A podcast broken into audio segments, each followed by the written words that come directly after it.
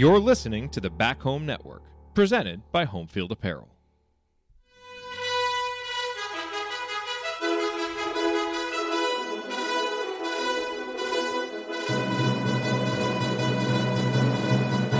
And welcome, Hoosier fans, to this week's edition of Assembly Call Radio, where each week we discuss the most important topics in the world of Indiana basketball. This is our 255th edition of Assembly Call Radio, and it is our 850th episode overall of the Assembly Call, recorded on the evening of June 23rd, 2022. I am your host, the coach, Brian Tonsoni. And let's begin this edition of the Assembly Call, how we begin every edition of the Assembly Call, and that is with our Hoosier Proud banner moment. And Indiana is the national champion. When it comes down, Indiana will be champion. Smart takes the shot. The Hoosiers have won the national championship.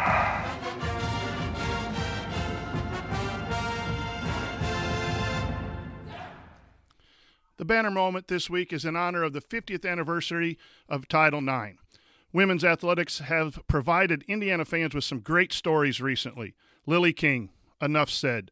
She just won her first ever 200 meter breaststroke gold medal and I think 13th gold medal overall from the World Championships. Grace Berger and the women's basketball team has had a successful run recently.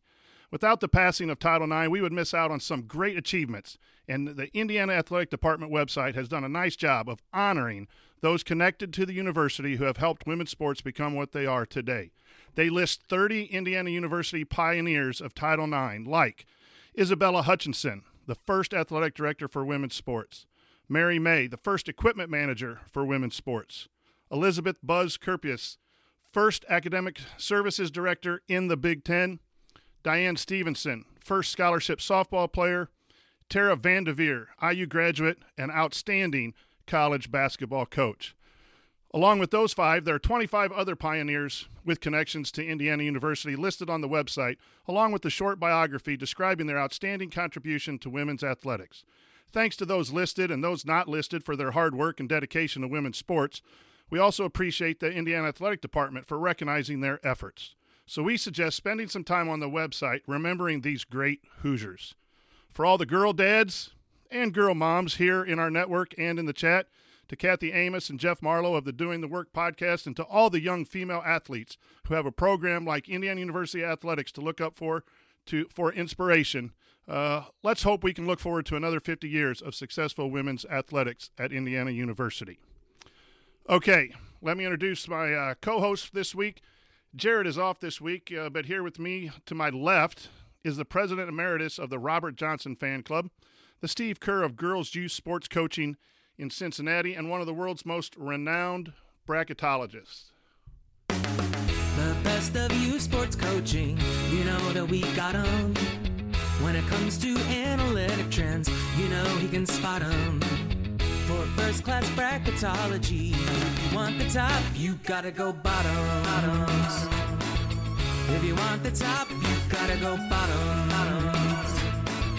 If you want the top, you gotta go. Bottoms. It's the one and only Andy Bottoms. Andy, what is your bottom line uh, in the last week in Indiana basketball or athletics?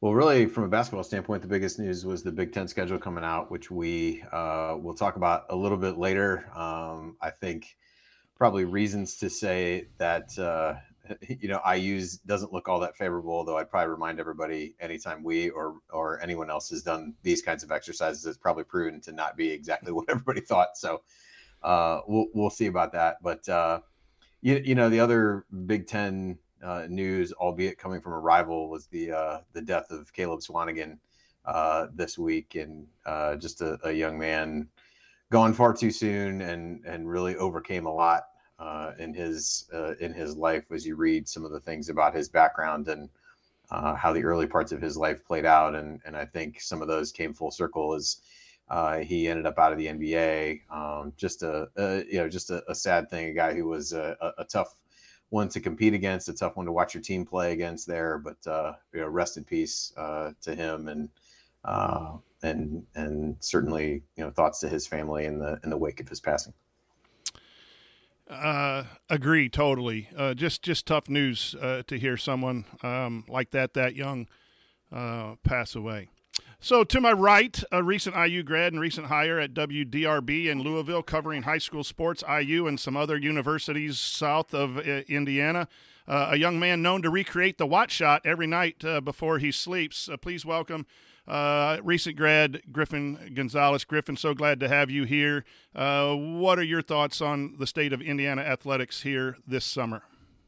Yeah, guys. I mean, talk about a summer of just. I was talking to some fans about it last week. It's a good summer to just refresh and kind of be excited for the future. I mean, even in Indiana athletics, I mean, there's a lot of unknowns, a lot of change, but a lot of positive momentum overall, and um, in every program you look at. So, kind of excited with the unknown. Kind of excited to see what's to come here in the coming months, and it's it's it's a fun time to be an Indiana athletics supporter or fan.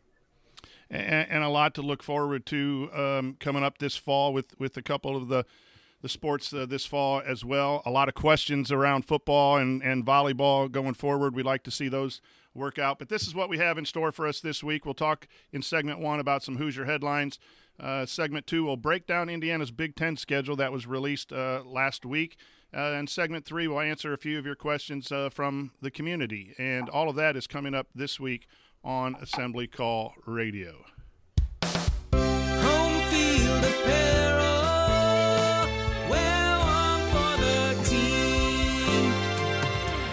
All right, it's time to talk about our presenting sponsor. Uh, this edition of the Assembly Call Radio, just like all shows on the Back Home Network, is presented by our friends at Home Field Apparel, where they have the largest collection of vintage IU apparel that you'll find anywhere with beloved logos like two different versions of the Bison. And they just released a sweet felt pennant featuring the original Bison logo. Get yours while supplies last. Homefield also has something for fans and grads of other schools, considering their product line now extends to more than 120 different schools with unique vintage logos for all of them. And no matter what you buy, you know it will be comfortable and the colors will last through many washings. Plus, you're supporting an Indiana based company that came up through Kelley. What could be better than that? So, go to homefieldapparel.com and use our promo code HOME to for 15% off your entire first order. That's promo code HOME, H O M E, for 15% off. Once again, the website is homefieldapparel.com. Wear one for the team. All right, um, some Hoosier headlines. Race Thompson last uh, Thursday we had we had our show a, day early uh, on Thursday. He had uh, a media availability and had some interesting comments about his shooting and specifically freshman Caleb Banks. Uh, we had uh, the Switchyard event back home network, which Griffin took part in with uh, Galen uh, Clavio and, and interviewed uh, Anthony Leal, Jordan Geronimo, and Miller Kopp. And we'd like to uh, hear Griffin's personal take on, on those interviews. And then um, Jalen Hood Schifino had uh, media availability today uh, and was really interesting. Uh, to watch him speak. Uh, and you know, you can't learn a whole lot from media availability, but he is really uh, exciting to me uh, coming into the program. As we mentioned earlier, Lily King, uh, she's just simply a badass, keeps winning and winning and winning. Um, won a gold medal in the World Championships. 200 meter breaststroke. It's her first ever in that event, uh, but I believe, uh, like I said, a 13th overall. Uh, Lily just keeps um, making us proud here at Indiana University. And also, news came out about Indiana offering uh, academic awards to student athletes based on a criteria of APR points and, and where they stand academically. That could uh, mean over two semesters, just shy of six thousand uh, dollars for for student athletes on full scholarships or partial scholarships. So that news uh, broke today. Andy, which one of those uh, highlights would you like to start off and and talk about? Well, one guy you uh, that, that was brought up at the Switchyard event um, by I think it was Anthony Leal, and that Race Thompson also brought up was Malik Reneau. So definitely some good early buzz uh, on him uh, as you as you think through it that way. But I thought it was exciting, and, and certainly will give Griffin the floor to talk through, you know, kind of the the vibe that that he and Galen were able to pick up from the uh, you know the three players that they uh, had at the the Switchyard event for the Hoosier Ticket Project. But uh, it seems like you know everything really positive easy to be positive in the off season as everybody knows uh, everything looks good sounds good everybody's best shape they've ever been in uh, improve their jump shot all those kinds of things but uh, but but it, it, it does go back to at least from a chemistry standpoint. It feels like there's a lot of that with the team, and uh, we we've had other times over the course of doing the show and watching IU when that hasn't been the case. So uh, I think there's still positives to take away from that, even though you probably got to take uh, a lot of it with a grain of salt. But uh, certainly the, the, thoughts of other guys being able to step up and, and already show some things uh, this early on in the process as freshmen is a, is a good sign for sure. You, you you bring up a good point. Everything in every program across the country is all roses right now because that's what everyone's going to say. No one's going to say they're off to a horrible start in the summer. But there are some key things that I heard. Uh, one, it just keeps impressing me as I think Coach Woodson's communication. That's why he's getting recruits. He's talking about where people are playing and what they need to do. And some of that came out in, in all of these media availabilities and, and the the Switchyard event. So for those of you who, who aren't aware, um, Hoosier Ticket Project had a dine and donate uh, brunch at Switchyard uh, for the Hoosier Ticket Project, which uh, is, is awesome in getting fans to Indiana athletic events for the first time.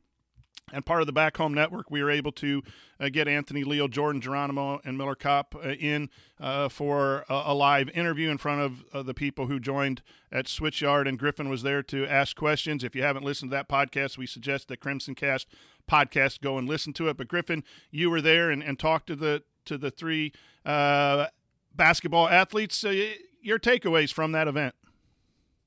Yeah, I think the big thing for me, guys, is it's kind of refreshing to hear from Indiana basketball players who sound like they're having fun in the off season. It sounds like they're having fun in practice. It sounds like they're having fun getting to play with these new guys alongside some of the old guys. You know, Leal was saying a little bit about he's playing with a lot of the younger guys. He's playing with four freshmen on his practice squad, and just how he's one of the more vocal guys. And I can't think of somebody better to have on a team if he truly is one of those more vocal guys who's going to be building you up, uh, taking you down when you need to be taken down a little bit. And I just think this is a team right now that is built with a lot of depth and a lot of strength and a lot of youth. And it just feels like the pieces are slowly coming together. Am I saying Indiana just hang the banner now? No, but I am saying that – it's going to be fun again. And I think that's where this team and Mike Woodson was really trying to go here in the next two years. And I was saying this on, you know, last week. I said, if you are an Indiana fan, is this not exactly what you wanted heading into year two with Mike Woodson? And would you have imagined this heading into year two with Mike Woodson? A lot of people, like myself, didn't really believe he could make this much progress this quickly. So, um, there's a lot to be positive about, but like you guys said, it's the off season. Everything's positive right now. There's not a lot of hard critiques. There's not a lot of on court play. There's not a lot of things we can actually look at and critique. So, sure, right now everything's good. I'm excited. I think the big thing for them is how quickly can the freshmen develop? How much gameplay can they actually get in? Um, and, and, you know, a lot of guys on this team, like Jordan Geronimo, who's last week, who has a lot of development in him as well that needs to occur this offseason for this team to take the next level. Uh, Jordan said he's trying to play a three. Um, I like his potential there uh, based on what I saw last season. Not sure how that's going to look. I'm a little concerned with him being an on-ball def- an on-ball defender. Excuse me. Um, but if he can develop that and he can develop ball handling skills, I think he can be a very dangerous threat at three. Um, you know, we've seen guys in the past, like we saw an OG and Anunoby do it more recently. Uh, before him, it was Victor Oladipo. Guys coming into that next year, and you see them make that giant leap into becoming a top 10 NBA draft prospect. Am I saying that's the next step for JG? Not exactly, but I, I think he could have that type of off-season growth program, and I think they've been really focused on working with him. Um, and I think he is going to be the X factor for how successful this team can be. We know what X can do. We know what TJD can do. We know what Race can do. We're going to see what these freshmen can do, but I really think JG is going to be the one who determines whether this team is going to finish top three or top five in the Big Ten next year. Yeah, you, you bring up some some good points. Uh, obviously, uh, a lot of players are working on their weaknesses, but you know, for Anthony Leal to see more time, he's going to have to be able to handle the ball, uh, whether that be a point guard or just off the wing, and not just be a set uh, type of shooter. If, if Geronimo's going to play the three, his ball handling skills and his ability to defend, and, and so these guys are bringing up what they're working on, which you know it would just be derelict of duty if, if the coaching staff didn't get them to work work on these things. But I also found it interesting that they're playing the four freshmen together uh, with with Anthony Leal, which leads me to believe that they're dividing up into three teams. You have some walk-ons there that you're splitting up the veterans, and it's two veteran groups kind of going against the, the young guys with with Anthony Leal, and that's kind of like bringing them up to speed and and and again you, you saw a lot in, in your interviews with Miller Kopp and, and Leal especially the leadership portion one from a guy who transferred in one uh, from a Bloomington based high school player who just uh, wanted to be at Indiana for a, a, long long time it does feel a lot different than in in the most recent years as far as that having fun um, and working towards something. And and to answer your question, I didn't think Indiana would be here in the second summer under Coach Woodson, and that necessarily isn't a knock on Coach Woodson. That that's just how difficult it would be anytime you start a program to move the culture and the winning combined with the culture that fast. Um, and and you know really, uh, I think the program is along faster. Uh, has grown faster than than what we thought. But some interesting yeah. notes. Go ahead. One thing on on Geronimo, and I think Griffin brought up what it means from a basketball perspective potentially for this year's IU team. I think the other thing that becomes important there, and this is I think to most fans secondary to to what IU does, but their ability to potentially bring him along and and help him develop his game in a way that makes him a viable three is something that they could potentially use to recruit other players and things like that. I think that's one of the I don't know, questions, whatever that, that may still be lingering about this is, you know, player development.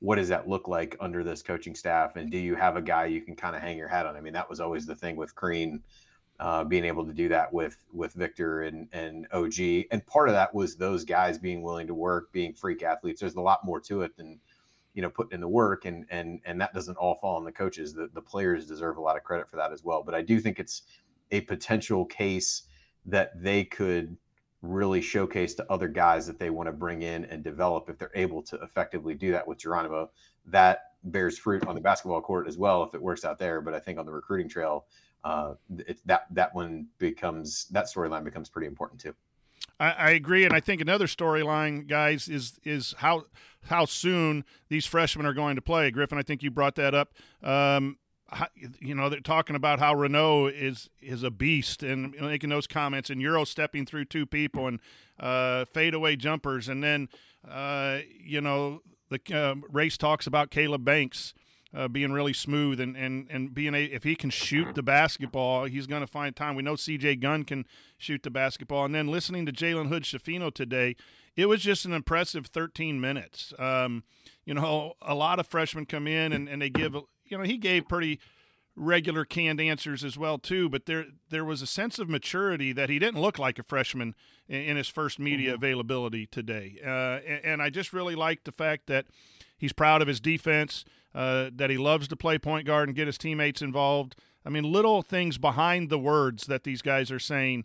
Uh, I think you can read in some positives uh, about that. Obviously, when the ball's t- tipped uh, and and there's playing time to be, you know, decided upon, that gets a little bit more uh, of a struggle on who plays and who doesn't play. But but there are some things I think you can look at and see some just common things. But Jalen Hood Schifino, to me, I almost watched it a second and a third time because it just really was uh, an impressive uh, media availability. If anyone else hasn't seen that, uh, Griffin, let's go back to your question about the freshman though. Um, w- what is your thoughts? And I, I, know we haven't seen them other than film clips and all all of that. And we know that Coach Woodson sometimes played his veterans and went with the, the hockey kind of substitute and then didn't go uh, sub much in the second half. Do you think that continues, or do you think these guys really force the issue and and speed up, as Woodson is saying, and end up playing a little more? Uh, you know, I, I really think Indiana's in a good position where you are not in a position to rely on freshmen. And I think people are like, "Well, they need to get more playing time. We got to give them more reps." Yes and no. I mean, the fact that you're a program that doesn't need that right now is a good thing. That's not something you don't want to be having to play your freshmen. You don't want to have them in crucial down the stretch, deep, late Big Ten games needing to make plays. You want those guys to gain those experiences over time. So I think, you know, I look for Hood Schifino to really compete, flirt with that starting lineup early. I don't expect him to be a day one starter. I think he can make his way there. Um, I'm excited to see that competition with X. We saw how great X was at the end of the year. I think Schifino could possibly flirt with that one, two. Um, I do not think he's there day one. I don't think Mike Woodson's the kind of coach who, if he doesn't absolutely buy it, he's going to be there. Uh, I think at the end of the day, I, I, really think a lot of these guys are going to take time and grow and nurture themselves and really earn that time. Um, you know, I don't think Woodson's the type of recruiter who's going around promising guys time and saying, "Hey, you're gonna you're gonna start our first Big Ten game of the year." I don't think he's that type of guy. Um, I think he's going to do whatever the best lineup is to win games, and I'm not sure if putting all those freshmen in there right now, right away, is the best way. You know what this lineup can do. We saw it in March. We saw it in late February. We know that these guys are capable of winning big time games on big stages. Matter of when they learn to play together. You know, I said this on Saturday you saw two different Indiana teams last year. You saw one at the beginning of the year that was scrappy, that kind of looked like they were figuring it out, figuring out each other's strengths, weaknesses, how coach wanted them to play, putting away that past administration to start with the new administration and kind of figure it all out. Then once they figured it out, things started to click. You kind of saw at the middle of the, I would say, the last 10 minutes of the Michigan game, you saw something switch and then you saw the entire Illinois game, and you saw a team compete with two of the best teams in the country and most hot teams in the country at the time. I think that's the Indiana we're going to see coming into next season. You're going to see an Indiana team that's going to be gearing to go, and I think the goal of the freshman next season is really just how can you put your stamp on this team? How can you, you know, kind of come in and add your own blend of something there? How can you bring something different to the table. And that's not always offense. That can be defensive intensity. That can be on ball pressure. That can be full court pressure. That can be something different. But I think we always expect as we see these guys like Paolo Banchero, who went number one tonight, he comes in his freshman year and just dominates. A lot of very few players in this country are going to do that. I think what's more important is, you know, coming in and saying, okay, well, I'm not going to be that guy because they have a TJD, they have a JG, they have an X, they have guys who have done that already who prove they can win at that what can I bring to the table when you have this deep of a roster? That's a really important mindset. And I think Woodson's going to play whoever can come up with that mindset.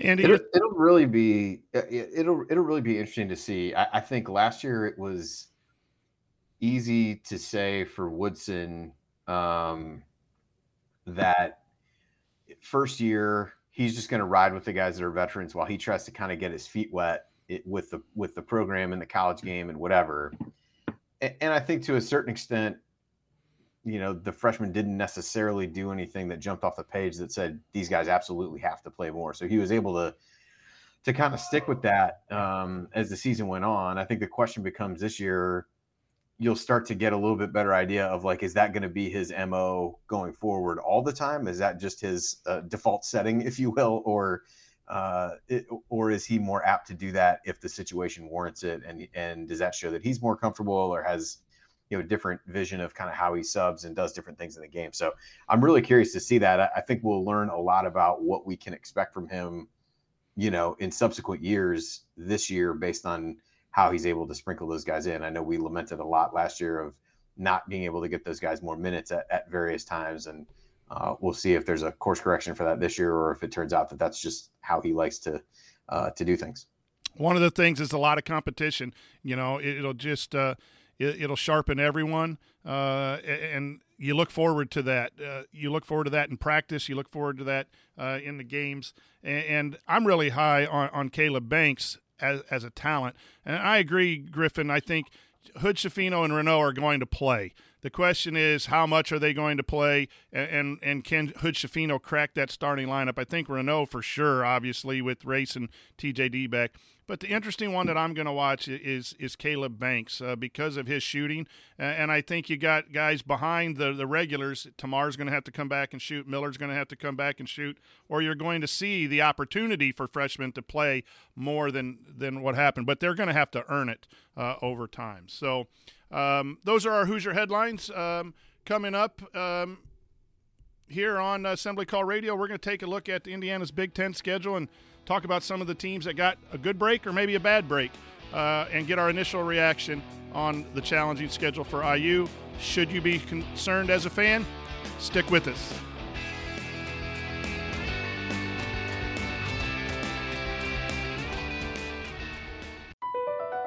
Across America, BP supports more than 275,000 jobs to keep energy flowing Jobs like updating turbines at one of our Indiana wind farms and producing more oil and gas with fewer operational emissions in the Gulf of Mexico. It's and, not or. See what doing both means for energy nationwide at bp.com slash investing in America. Professional welder Shayna Ford used VR training developed by ForgeFX to hone her skills as a welder. The more time that you spend practicing it, that's what separates a good welder from a great welder. VR training can help students like Shayna repeatedly practice specific skills. Virtual reality definitely helps because the more muscle memory that you have, the smoother your weld is. Explore more stories like Shayna's at meta.com slash metaverse impact.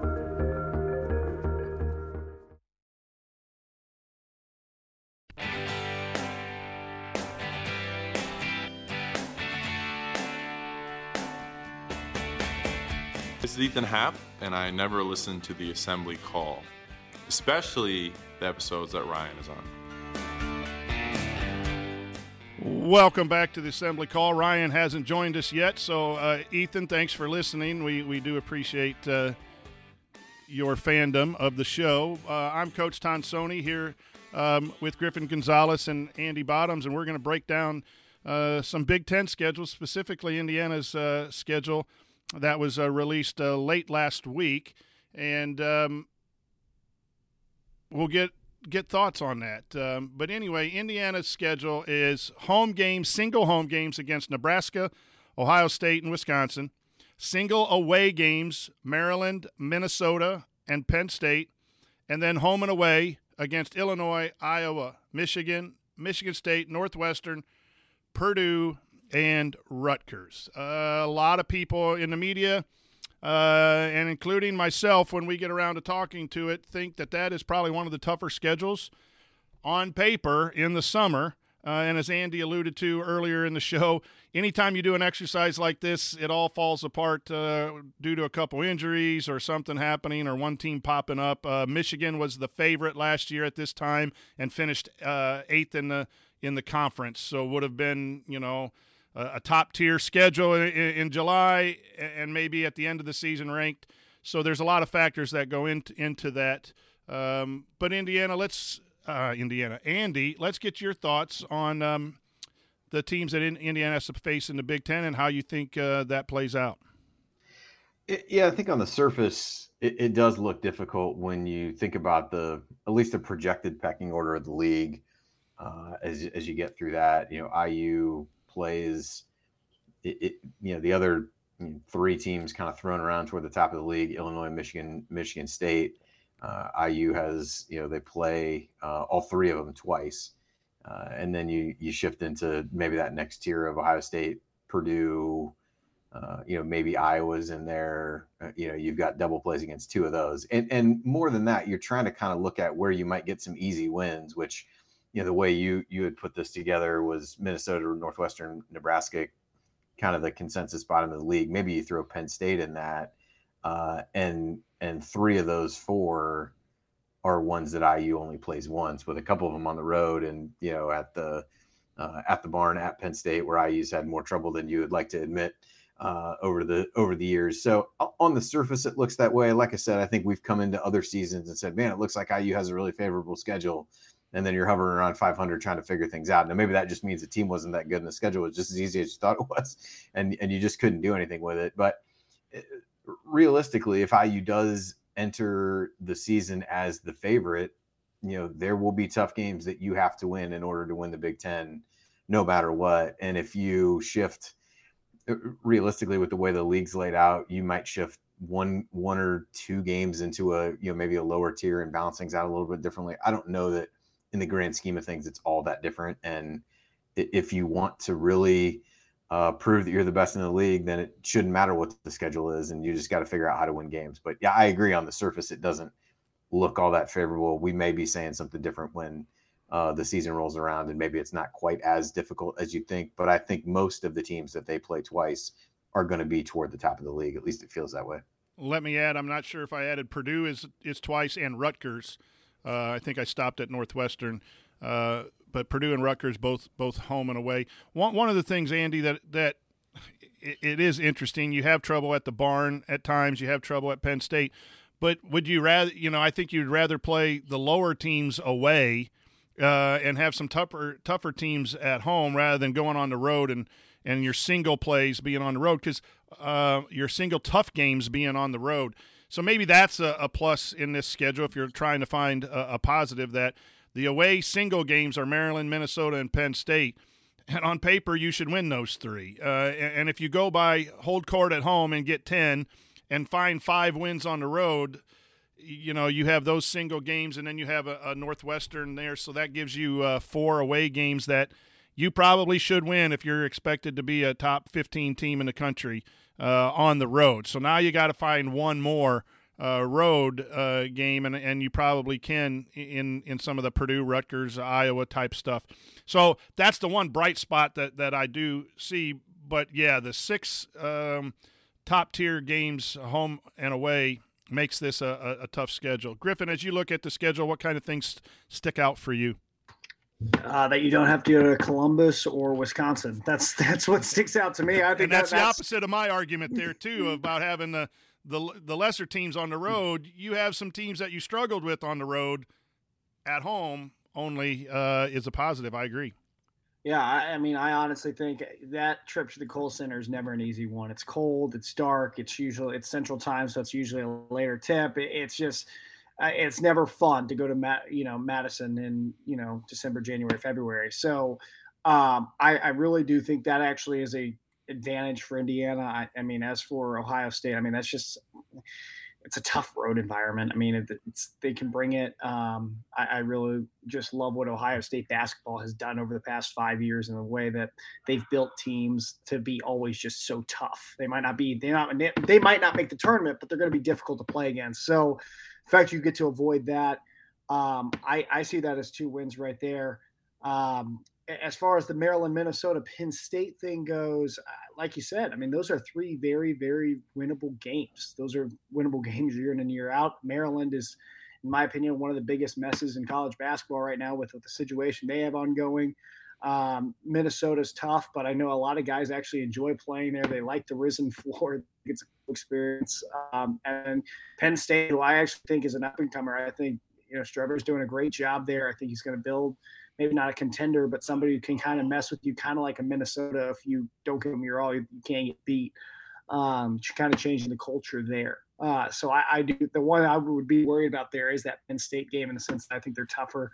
Um, as for the home and away, you're going to face these teams twice. I mean, what year is Indiana not going to face Michigan State, Michigan, Purdue? and Illinois twice. I know the Illinois one has been kind of on and off every once in a year, but usually the, for those three teams, you're going to get them twice a year every year with that kind of college basketball rivalry and storyline there. So, um, I, I, you know, I, I think it's difficult in the stance that Big Ten's going to be a little down this year. Um, and, and Indiana's getting the harder of those teams, but this is, I, I mean, with where Indiana's out, I think you should look at this schedule and say, you know, it's – you know, it's early, but th- that's not terrible. Uh, it could be way worse. Um, you know, it could have your you could be facing Ohio State twice, so I, I think it could be worse. Um, but I, I, really do think this is a, this is something they can work with. I like the matchups.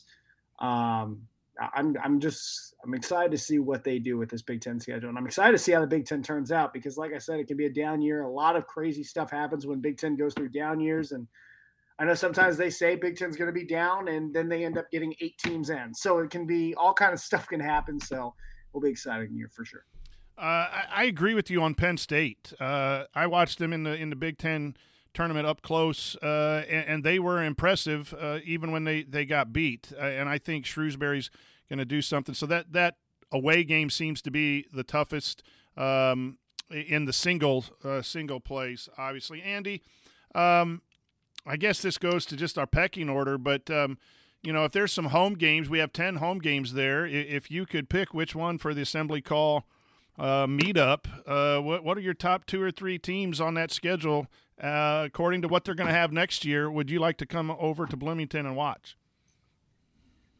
Well, given how the Big Ten usually schedules, I'm sure they'll yeah. all be on like a Sundays, Thursday, a Monday night, or something yeah. like that. But uh, Uh, you know, the the Purdue one always rises to the top of the list, quite honestly, for for everybody. Um, I think once you look past that one, um, you know, always a good environment for Michigan State. Michigan would be one for maybe a, a chance for IU. That's a team outside of the Big Ten tournament that IU's not played all that well against of late. Um, you know, I think those would probably be the of the of the Big Ten games, probably the top three in in some order with Purdue, Michigan State, Michigan. Although, you know, Fran is always entertaining, but I don't know that I don't know how good Iowa's supposed to be, so they're they're not quite up at the top of that list for me.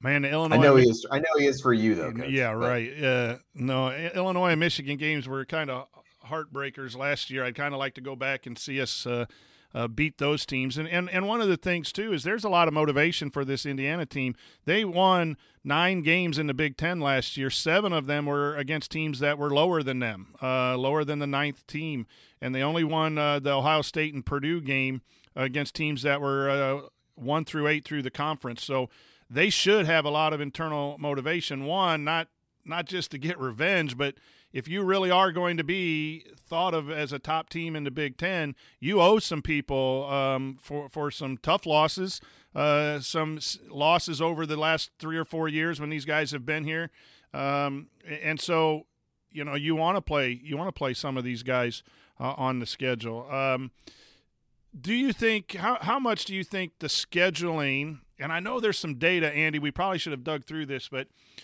um, well, I'll throw it to Griffin first, and then we'll come back to Andy. How much does the schedule end up playing? Not so much what we think about it in July, but if you go back in March, right before the Big Ten tournament, and you see who's seeded one and who's seeded seven and eight, how much do you think the strength of schedule within the conference uh, plays a role in, in who gets the top two or three spots? Uh, I, I think it's part of it, but I think the Big Ten also tries to maintain a mentality of fairness. Uh, you know, I think that's kind of their goal, or at least their goal on paper. I think the first thing is they want to make sure, um, you know, there are protected, you know, there are games that we want to see twice a year, and there are games we really could care less if we see twice a year. They're probably not too worried about keeping that Indiana Penn State doubleheader going year in and year out. But meanwhile, that Indiana Purdue game, I mean, you guys see the ratings of those broadcasts. They're going to want to keep that every year. So I think their main priority one is fairness and making sure you know everyone's playing everyone gets a familiar foe. If they're they've played one time over the past two seasons let's give them twice this year. Uh, but the second big priority for them is big ten network's going to need somebody to watch big ten games on monday nights in january. So how can we create a schedule that allows us to get that viewership? And you know Northwestern Penn State is not going to be the sexiest game in the late February. You want it to be go Indiana, Ohio State with both teams fighting for the third spot in the Big Ten uh, tournament. Um, you know that's something that will go into it. I, I think we see a lot of these games kind of slated for the end of the year. That's going to be a tough one. There's a reason IU Michigan State usually plays in February March because they're trying to kind of figure out where those teams should be. So I think they set up a lot of those matchups for that Big Ten tournament. Um, they want to make sure they get the seeding pretty good for that. And, you know, they like to say it's fairness, but in reality, you know, they have TV contracts, they have advertisements to sell, and they're not going to do that if they're not selling games. So you got to make sure you get some good matchups in there as well. And I, I think they do a pretty good job of setting up a schedule to get that. And and I think uh, IU and Purdue is now protected. Um, so they're going to play two in a row. I, I think I, I read something that today, and then Brian in, in the chat says too that it's a similar schedule to 2019. I'd like to go back and see that. I th- do think they have some sort of rotation basis uh, in their in their scheduling um, from from year to year to try to make sure that everyone plays everyone the same amount of times, and so then a strong schedule, weak schedule kind of just falls on on who's coming back, who leaves for the pros, and and all of that. I I don't know uh, if they Yeah, I don't think Each summer- doesn't weigh in. yeah. Um, so And difficulty of schedule doesn't matter unless you're in the Big Ten East. So that, that that is true, Andy. When, when we look at who uh, we're going to look at for bracketology, there's a, there's a great question overall on the schedule about bracketology. I'll throw that to you here coming up, but uh, strength of schedule. Sometimes, uh, you know, if you have four really strong teams, it looks like the team that breaks out might have had a couple breaks uh, when it turns out next year, whether it is what we expect this summer or maybe, say, a team falls from like fourth to down to ninth or tenth, has some injuries. Um, how much do you think scheduling plays uh, because it's not a round robin uh, in this um, in who wins? Uh, it, it's interesting because it, you can look back at it on KenPom and the way that, that the conference strength of schedule is done on there. It's a it's a little bit hard to look at after the fact because a little bit it's it, inherently the teams who lose a lot of games lose a lot of games in general to the teams that finish at the top of the league, and it's not necessarily like in reverse order. But there are definitely some as you look through. There are a lot of teams that finish toward the top of the league that look like they had a, a weaker conference strength of schedule. Well, influencing the conference strength of schedule is the fact that they beat people and push them down the standing. So it's a little bit hard to look at after the fact. Um, but there are definitely some years, as I kind of scroll through here, a little bit more than others where, uh, like if you look at 2021, you know, the top four teams in the standings had the, according to this, the four weakest conference schedules. Again, I think that kind they of caused makes sense when you, yeah, when you kind of think about like you played a factor in that. So it's a it's, it's a little bit tough to look at that after the fact and say, I think with the Big Ten, and, and you know this from looking at bracketology, there aren't a ton of games that will fall outside of the top two quadrants, really in any scenario. Um, it, it and to a certain extent, IU, if we go back to those road games that you had, while they're winnable, even those road games against some of the worst teams can creep into quad two as well it's getting a lot of home games against the the dregs of the league that can not help you i guess is, is the easiest way to say it. So in that regard you know maybe if you think about the balancing of the schedule there that's fine. But but ultimately from a strength of schedule standpoint overall almost any league schedule is going to be good. And unless the league really tanks in the non-conference you know at least 10 of the teams are typically playing them anywhere is going to be a quad one or quad two game uh, so, uh, in just looking at it today, I thought Indiana and Rutgers had the toughest schedule. They they have 12 games against the top half, um, where Illinois only has 10. But when you do look at it that way, there's only one game difference, one or two game difference here. You know, most teams will have um, 12 uh, against the top tier.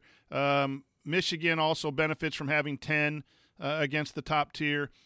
So you know, Indiana and Rutgers look to have a little tougher slate as of this summer, where Illinois, Iowa, and Maryland seem to have a little bit uh, less, with uh, uh, playing a lot less teams scheduled to be uh, at the back end. Griffin, um, any thoughts on how the schedules break down might influence your pecking order for uh, next year's Big Ten standings? Uh, I mean, I, I, first thing is I think what really matters is just you know, there are going to be situations where Indiana is going to have sometimes four out of five games be on the road. It's just that's how the Big Ten stretch works. That's how it's scheduling is going to go.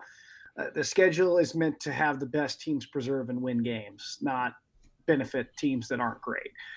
And the second thing I'll say about this, if you're an Indiana team who wants to prove to the country that you are truly a top 15 team, you need to be able to beat Penn State on the road. You need to be able to win at the barn in January. You need to be able to win those games. And if you're not, you're not at the level where you think you should be.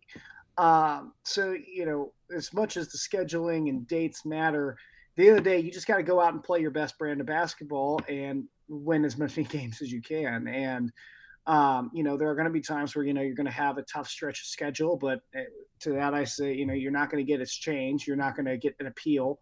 Uh, you just got to find a way to and you have to understand every every team in America is going to go through stretches of tough schedules. You know, the ACC, half those teams are going to have to go through a North Carolina stretch where they're going to have to play NC State, Duke, North Carolina within a matter of two weeks. Sometimes it happens, but what you can do is try to rise above that and bring the challenge on and build a tournament resume that says, "Hey, they won four out of their five road games against quad one opponents." And in March that matters. And you know, I've always said my big thing on Big Ten scheduling is you know, fine, lose to in February, just lo- don't lose to in March. You know, that's that's when you want to win games, and there are going to be drops. Every Big Ten team is going to have a major drop in that January, February, March. Um, you know, you're going to have a top 10 Ohio State team lose to, you know, an unranked Nebraska who's lost 17 straight. You know, it just that's how the Big Ten goes. You're going to not go undefeated in Big Ten play this year, next year, probably the year after that, no matter how good your team is. But what you can do is go with the stretch. I think the biggest goal for this Indiana team this year is don't go on a stretch where you lose two, three in a row. You know, that's an Indiana team. We've, I believe, the month of February has been the terrible month for Indiana basketball the past five years. Let, let's let's start at getting you know a positive record in February above 500, and then move on to well, let's can this team win you know 18 Big Ten games in a year? You know that's that's the start, and um, you know it's baby steps. You know, this is still a team that wants to prove they're the number one team in the Big Ten, and to be the number one team in the Big Ten. You got to go on tough stretches and win four or five games in a row sometimes, and that's a tough thing to do in this conference. Andy, as you look at the schedules, your thoughts on on how you would say the schedule affects maybe the the standings as we look at it way, way, way too early uh, here in June.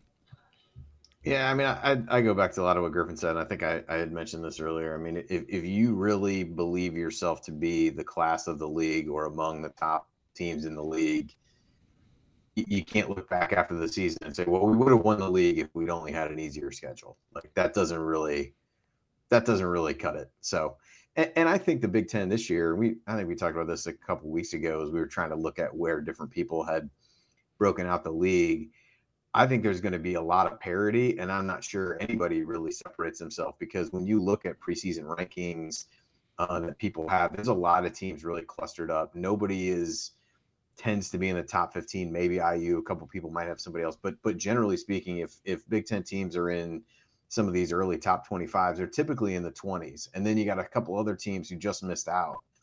So i think what you'll end up with is a, a maybe a bigger tier of teams than what you've had in in recent years um, and it makes it a little bit hard to parse out you know really like top tier versus the second tier. I'm not sure there's a huge difference in those and maybe the top tier is really six or seven teams and if you broke down the schedule that way it right. wouldn't be as different as it seems like. So and and ultimately, like, like you said, it's it's maybe a game different here and there uh, in the end. But uh, I, you know, if, if, you think you're one of the best teams, then you got to beat people, and and that is not a crutch and excuse or whatever you want to say that you had it tougher than you you wish you would have. Um, so to, to finish up uh, this segment, uh, Andy, uh, Andrew Keenley, I hope I pronounced that right. Um, asked a really good question. Uh, with the only really news is being the schedule related, uh, and with two bracketologists on the mic, I would love to hear the following: assess the games we know fo- so far in terms of impact on bracketology, potential for Q1 wins, and what that means for the difficulty level of the Hoosiers' schedule. Um, your, your thoughts on the schedule as we know it, um, without dates, uh, and we're almost complete, short of a couple of games in in the non-conference. How that um, fits from a bracketology uh, perspective, and maybe compare it to to last year uh, schedule, which kind of put Indiana in peril uh, down the stretch. Yeah, I mean, I think you really got two uh, the, the the two top games at Kansas and then against Arizona in Las Vegas. You can bank on those being quad one opportunities at this point. Um, and I think that's more quad one, even high quad one opportunities than the the whole non-conference schedule provided last year, unless I'm totally missing something. Um, so I think you give yourself a good baseline there for having some good chances of games. It won't hurt you if you lose, but can really help you, particularly in the non-conference, particularly because both of them are away from home. Uh, if you're able to win one of those, that's a huge feather in your cap as you go forward. Assuming those teams are as good as people would expect them to be. Um, n- none of the other games that we know about really resonate. I think it depends a lot on uh, what happens at Big Ten ACC and presumably the Gavitt games. I think Big Ten ACC wise, even though that would project to be a home game for IU, the way they typically do the matchups is they try to tier out the teams and you might not if IU is ranked by most people to be the top team in the Big Ten, you might not play the top team in the ACC, but you're going to play one of the top three. So uh, again, it, it typically is a reasonable assumption that one of the top few teams in the ACC, even at home, is probably a quad one opportunity. Gavitt games can be a little bit trickier depending upon where it is, but if that is ends up being a road game, as I think it would be, that is also probably likely a quad one opportunity. So I think you've got a lot of chances now. If you lose all of those somehow, no matter how good they are, and the rest of your non-conference is made up of games that fall into quad three and quad four, that becomes a little bit problematic. But I think you've at least given yourself likely four opportunities to get top tier wins. I agree, and and in the worst case scenario, you lose some of those games. Your strength of schedule is going to be a lot better than what it was uh, last year. I, am assuming that it's going to be very close to three, if not four, quad one games in the um, in the non-conference, and then you look at uh, as you mentioned uh, earlier. The road games uh, against Maryland, Maryland, if they're in the top 75, that could creep into a, a road game, you know. And at least I think Maryland, um, Penn State are going to be maybe top uh, in in quad twos. So again, there's there's opportunities there. Uh, obviously, when you go on the road to Illinois, Iowa, Michigan, the better teams in the Big Ten, those are going to uh, the road games are going to obviously be quad ones, and if you get them at home, uh, if they're in the top 30, that also presents. So I just think this schedule uh, presents a lot of opportunities when Indiana's at their best that they've been in the last five or six years to get some uh, good quad one wins and not sweat so much as we did uh, last year, needing the, the, the, Big Ten tournament. And then you also add the possibilities of, of the Big Ten tournament in there uh, helping you out as well. So I think this schedule has a lot more quad one opportunities. Uh, a lot of that is dependent on on who the schedule is. So, uh, way too early to really make anything, uh, you know, set in stone. But again, I think we're all in consensus saying that if you're going to be uh, with the big boys, you better you know beat just about everyone on your schedule, or think you can beat everyone on your schedule. So, any, regardless of Indiana's strength of schedule, um, we think that uh, you know Indiana just needs to be confident and get better and and go play them no no matter what. So. Um, look forward to more talk of that as the season gets closer. Um, but stick with us here. We'll answer your questions after the break.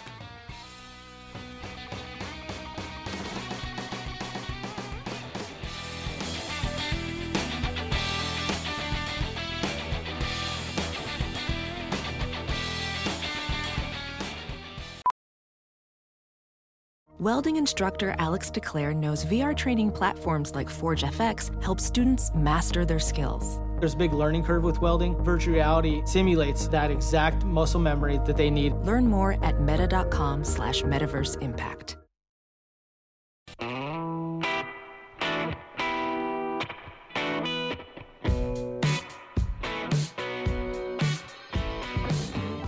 Hey, it's Romeo Langford. What's the only thing better than hitting a game winner to beat Wisconsin? Celebrate it with friends afterwards. Join Jared, Andy, Ryan, and Coach on assembly call after every IU basketball game. Go Hoosiers. Welcome back to Assembly Call Radio. I'm the coach Brian Tonsoni here with Andy Bottoms and Griffin Gonzalez. Uh, we just got done breaking down the schedule in the Big Ten as, as we can do here in late June.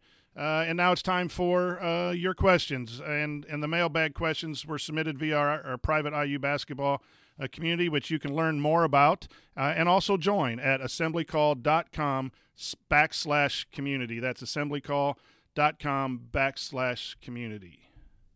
It's not that good, but it's not that bad. It's Jay's mediocre question.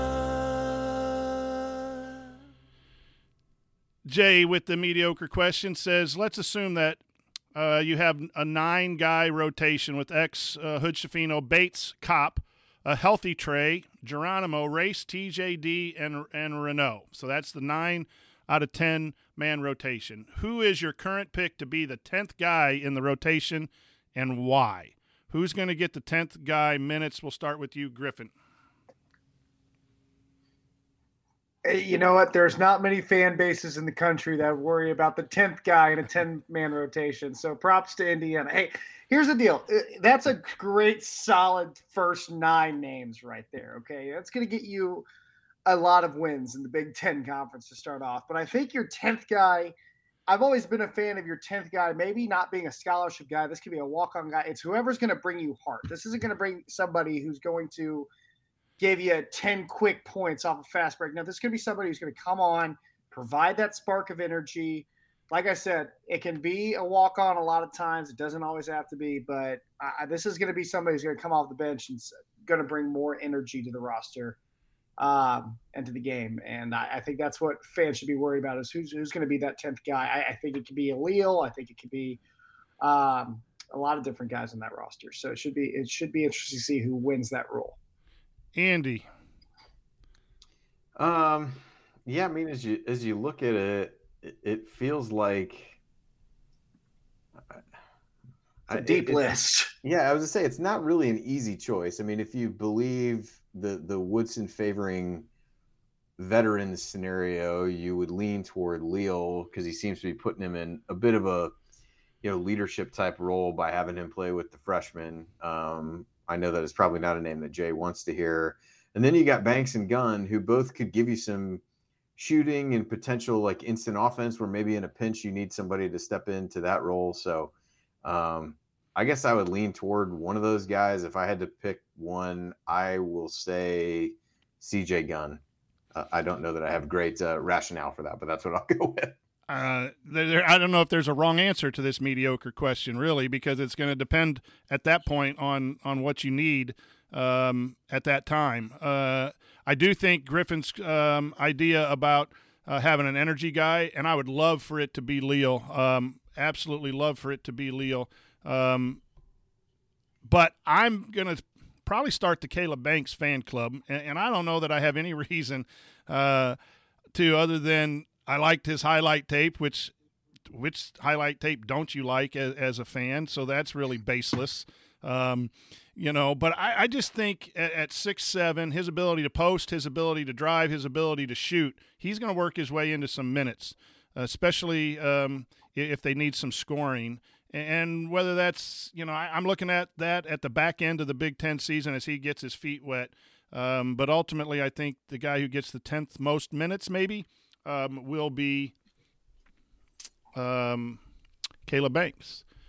So I see there is a random and ridiculous Twitter question of the week, and uh, it's not linked there, and so I'm not going to go mess with that because I'll probably shut off the stream if I do that. So. Uh, it, we'll just move on to Jared's question. Um, and I think, Andy, this is probably for you and I. If Bracket Matrix started requiring a $1,000 submission fee for your bracket, but then also paid out rewards to the top 10 brackets each season, how, if, all, if at all, would it change your preparation, approach, and enjoyment of the bracketing process?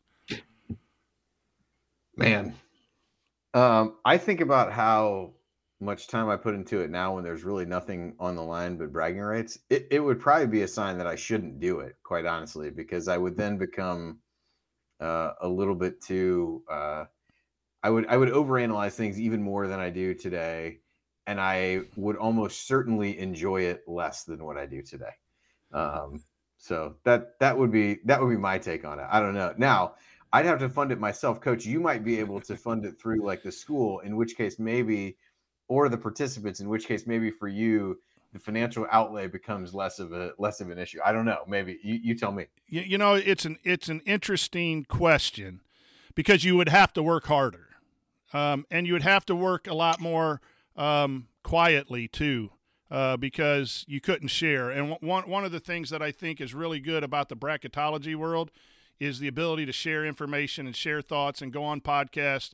uh, what you do with the the field of 68, uh, and you get four or five different um, you know viewpoints on that. Uh, we put out a lot of information, answer a lot of questions with social media. We get our guys and gals doing podcasts and TV shows. That would end um, because you wanted to protect your information. We would kill our website and we would just put it out at, at, at one time. And I think really for what we do at, at, at bracketology and what I enjoy is is meeting and talking to different bracketologists and doing that. Do you want to win the bracket matrix? Yeah. Are we disappointed when we had a year like last year?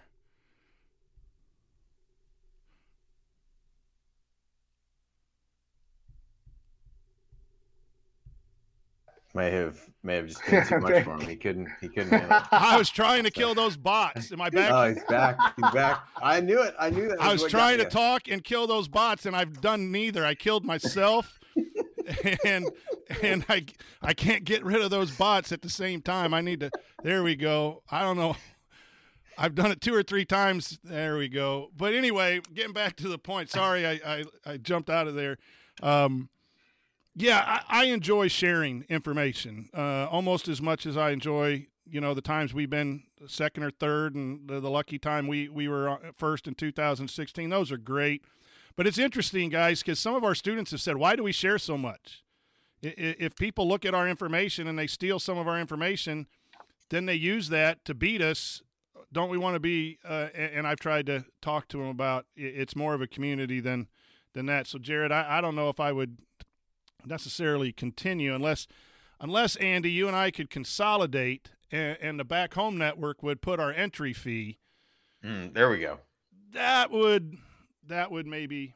Yeah, um, our entry sponsored by Home Field Apparel, and we just like put it in there, and then and absolutely maybe we're, uh, maybe we're, good. Yeah, it, it, I agree with you. I, I think I, I think it would make you less inclined to share your rationale when, to me, especially in what you're doing. I mean, you're trying to build analytical and critical thinking skills for the students that you have there. It it and you guys could still do that within the confines of of Delphi bracketology, but to really be able to benefit from uh, you know what other people would have to say and and their thought process and things like that, uh, I think would be a lot more w- would be detrimental in in that regard. But I I would be intolerable. Uh, I would yeah. guess at home leading up to the uh, leading up to and during the selection show.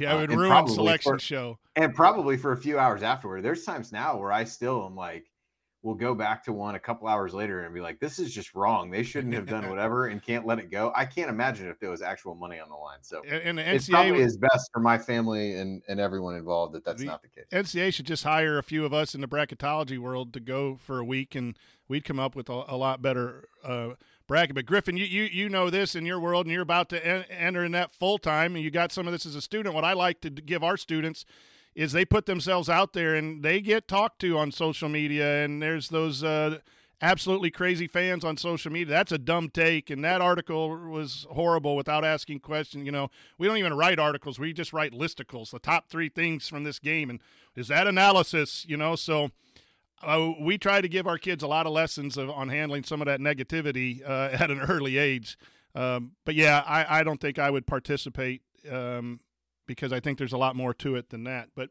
moving on, um, Patrick Farrell. Griffin won't have to deal with that at all, dealing with uh, IU, Louisville, and Kentucky basketball fans. I, I don't think that's probably no. something he'll need to worry about. his much, mentions so will be, be fine. fine. Yeah, don't worry, guys. Uh, my insurance plan through work covers therapy just for the sports guys because of the uh, IU Kentucky Louisville fan base. So we're, we're set. Don't you worry. Good. Glad I'm, I'm we're glad you're taking set care up. no, no, that's you know what I will say. That's like the most fun part of the job. I mean, could you? Is there a better hotbed other than North Carolina? Is there a better hotbed of just college basketball? I mean, fan wise, I mean, it's this region. It's it's going to be a fun job. I'm excited. Absolutely, yeah, that's great. Uh, Patrick Farrell says, "What are the keys to getting a team to peak at the end of the season?" Griffin, we'll come to you you want to be playing better in, in February and March. You brought up the fact that Indiana has not played very well in past Februarys, have had some losing streaks or losing records at least in February, and had to sweat out getting into a tournament this year. What what are a couple things you think um, Indiana or any program needs to do to play its best uh, late in the season? I think the first thing is understanding that an identity does not need to be found on day one. Uh, you know, they're allowed to find it over the course of the season. I think a lot of guys stress if we need to be our best every single game, and a lot of coaches stress we need to be. Eh, a lot of stuff you're just going to figure out along the way. It's no different than life. You know, you're going to take it one step at a time, and you're going to mess up. You're going to drop a few, but it, as long as you learn it over time. I mean, look at the college basketball teams that were in the Final Four this year. A lot of them had down stretches of their season. Kansas, the national championship, had a drought down stretch of their season. It's going to happen. Uh, about limiting that downstretch and understanding how to bounce back from it and return to your roots or maybe find new roots. And I think for a team to peak at the end of the year, what you really want to do, you got to stay fresh, you got to stay warm, you got to stay healthy. Um, and the biggest thing is you got to be locked in. I, I, think there are so many distractions. I mean, guys, it's college. there are going to be distractions. So be somebody who's not distracted in college right now, especially at Indiana University. Uh, you got to be able to lock in and understand that there's a bigger goal at hand um, and you're not focused on really the social life. You're not focused on that. When it comes March, it's it's time to play basketball, and that's your only focus. That's your only goal. Um, and that's to be a tough thing to do. I, but I think that's really key is when you have a team all on the same page, all with the same mission, all with the same goals, and playing together and playing, you know, as a one cohesive unit. And that's kind of what we saw with Indiana towards the end of the year last year. It didn't feel like it was, hey, TJD is really going to have to take over here. It felt like, hey, anybody can take over here because this is a team playing basketball, not just one individual that's when a team can really peak in March. And I think Indiana saw what it did last year, and I think they're going to utilize that again this year, where they're not going to try to be at their best in November. They're going to try to develop something over the course of the season. Andy, the keys to playing better at the end of the end of the season. Indiana did not, and then they did um, for a couple games at least. Uh, play play really good basketball. Uh, your keys to to getting the team to peak. I think one is, and we talked about this a lot last year of trying to find ways to get guys rest throughout the season and and get other guys experience at the same time. Uh, again, it'll it'll be interesting to see if Woodson treats those situations differently in year two than he did in year one, whether that's based on his evolution as a coach or the infusion of talent, or maybe a little bit of both. Um, but being able to have guys fresh from that perspective, and I think balance of, of being able to have multiple leaders and multiple guys that you can rely on. You're gonna have stretches at various points in the season when one guy goes through a slump. And if you've got enough guys to pick him up and carry the load when things may not be going well, you avoid getting yourself into these multi game losing streaks that we have become all too accustomed to in these Februarys and some of those kinds of things where you don't have that crisis of confidence as a team in that scenario that you're able to work through that. And I think in some ways that helped IU a lot last year. You you did have multiple leaders by the end of the season, and you kind of had the you know the three-headed group of of Race Trayce and, and Xavier Johnson that was really able to help weather some storms. And if one guy struggled in a game or a portion of a game or or whatever, other guys were able to step up, and that that depth that ideally you built over the course of the season will take out maybe some of the highs and lows, and you're just able to to be a little bit more predictable and consistent from game to game, and that should keep you out of those kinds of losing streaks that really put things off the rails. Uh, you know, it's a combination of things you, you guys have already touched upon, but um, you got to taper down towards the end, and every coach in every sport does some tapering uh, for for that. Your practices and your your mental focus has to be um, a lot less, still focused on the the task at hand but you're practicing two and a half, three hours early in the season. You got to cut that back uh, as, as, the grind of the season comes on, and that goes to Griffin's comment about being fresh. Uh, I think Andy, your your uh, idea about depth. What I would add uh, from the coaching perspective is try really hard to make sure people are comfortable playing with different people. Uh, whether it be for injuries or whatever, and that's that early thing again you know the early season you want to win games and you got to protect that you know the quad ones and all that too but you're also developing, you know, some what if scenarios. Um, and this is where, you know, the five man hockey thing, it'll be interesting to see if that continues or can he mix some of these guys up a little bit. Uh, so when it comes down to crunch time, if there is foul trouble, or as Andy said, there is a slump, I think depth is a key. I think some of the, the offensive and, and substitution changes, if there are in store, will be key to playing better for Indiana down the stretch. But most coaches have all of their stuff in. They're just going to make the changes per game that they need. Uh, and you really need to keep people mentally and physically uh, ready to play uh, down the stretch because there's so many games uh, quickly uh, a turn turnaround. And, and some of that, guys, is your schedule too. If, if you have eight tough games at the end, you, you, you could run in and play some good basketball and, and lose some tough games too. So there's a scheduling thing that is a little bit out of your control. But uh, the last thing I will say from that is you got to trust the process. And the process starts right now in July with what you're working on and building your skills. And you got to keep going back when times get tough and you have that one game losing streak or that two game losing streak. Trust the process and the confidence. Indiana, when the was a 28 4 run, whatever the run is that saved their season against Michigan. They played with confidence up until you know they knew they were out of it uh, um, against St. Mary's those confident uh, the confidence is a key to continuous building uh, of success um, as the season goes on. Last question, guys, um, and I, I, just threw a couple things in that I found. Uh, and uh, Leslie Anderson asked, uh, any inside info on recruits, visits, camp, Jordan Hulls, new players, anything that you've heard going on on campus. I, I threw in there the the young man from Brownsburg had an unofficial visit. Uh, the Catchings kid, Xavier Booker, seemed to have a really good, um, you know, visit, and then. Uh, Jamie Kaiser, uh, Indiana's in his top nine or ten, and he wants to visit uh, Indiana coming up in the fall. That's the information that I pulled. Griffin, have you heard anything uh, about uh, anything going on with uh, the summer workouts or recruits from your perspective? Uh, I've heard the same thing about Booker. I heard uh, they feel like the. I talked to somebody from IU. They feel like the visit went really well. Um, couldn't have gone better. Uh, was the term they used. So that then again, that kid's getting a lot of looks. So it should be interesting to see how he comes down to his decision. And um, you know, the kid's got to do what's best for him. So um, and what I will say is what's so cool to me about Woody's recruiting style is it feels like he's taking the approach of, hey, we'd love to have you, but we're going to keep the wheels turning whether we have you or don't. And that's that's a tough thing to do as a head coach to sit back and kind of give a recruit that perspective. Uh, and I kind of feel like that's the pitch Woody's giving out. We want you, but we're going to do cool things. Um, as far as you know, that goes. I, I think the recruiting minimum's still there, whether Booker comes or not. So should be fun to see. Andy, any anything that you've heard or seen about uh, anything going on?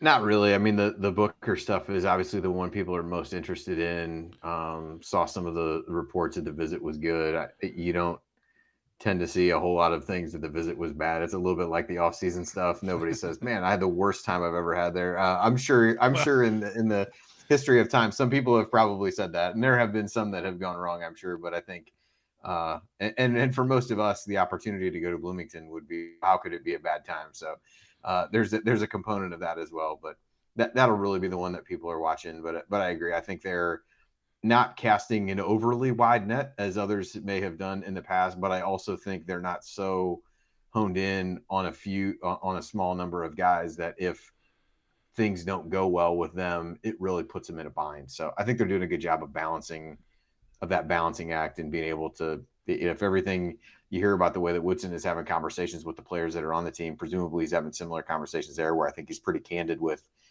here's the situation and, and understanding whether guys are or are in or out or who's really interested and things like that. So uh, we'll see, but I, I, I don't tend to pay a ton of attention to the specifics of that uh, that kind of stuff. Unfortunately, just not something I have a ton of time to do.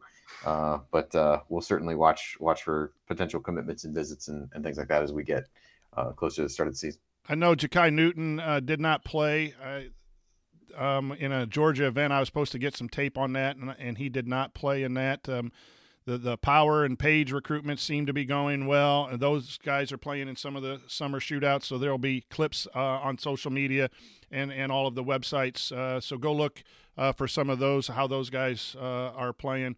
Gabe Cupps uh, is still getting a lot of raves and reviews, uh, and, and, he's signed, not signed, but he is committed to Indiana. So that'll do it for this week's episode of the Assembly Call. If you want to see us do the show live, join us at assemblycall.com on Thursday nights for the live broadcast of our Assembly Call radio recording. Thanks to Bob Thompson for producing our music, and thanks to John Ringer of RiggsDesign.com for designing our logos. And thank you for listening. Uh, we'll talk to you next week.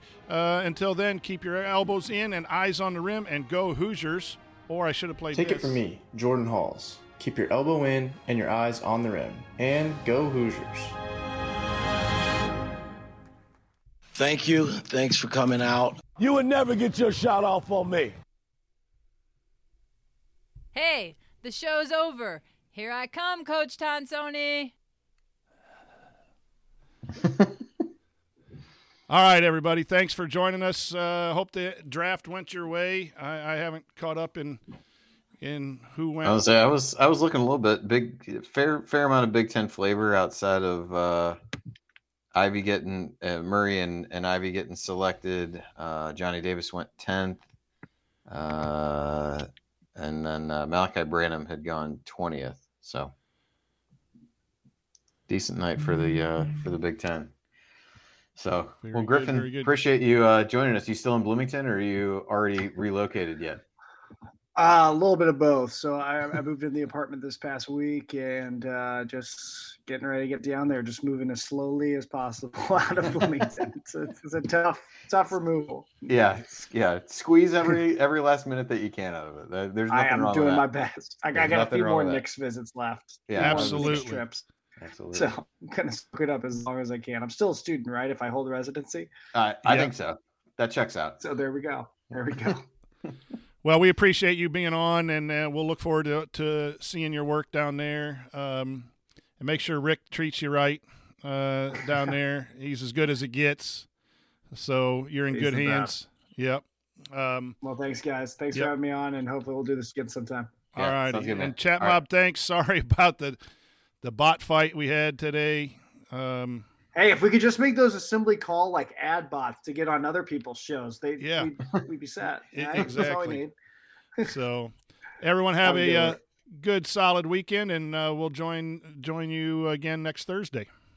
All right. Sounds good. All right. We'll Thanks, see you. everybody. Some people just know bundling with Allstate means big savings. Just like they know the right ingredient means big flavor. They know honey on pizza is where it's at, and olive oil on ice cream is the cherry on top. And they know when you bundle home and auto with Allstate, you can save up to 25%. Bundled savings vary by state and are not available in every state. Saving up to 25% is the countrywide average of the maximum available savings off the home policy. Allstate Vehicle and Property Insurance Company and affiliates, Northbrook, Illinois.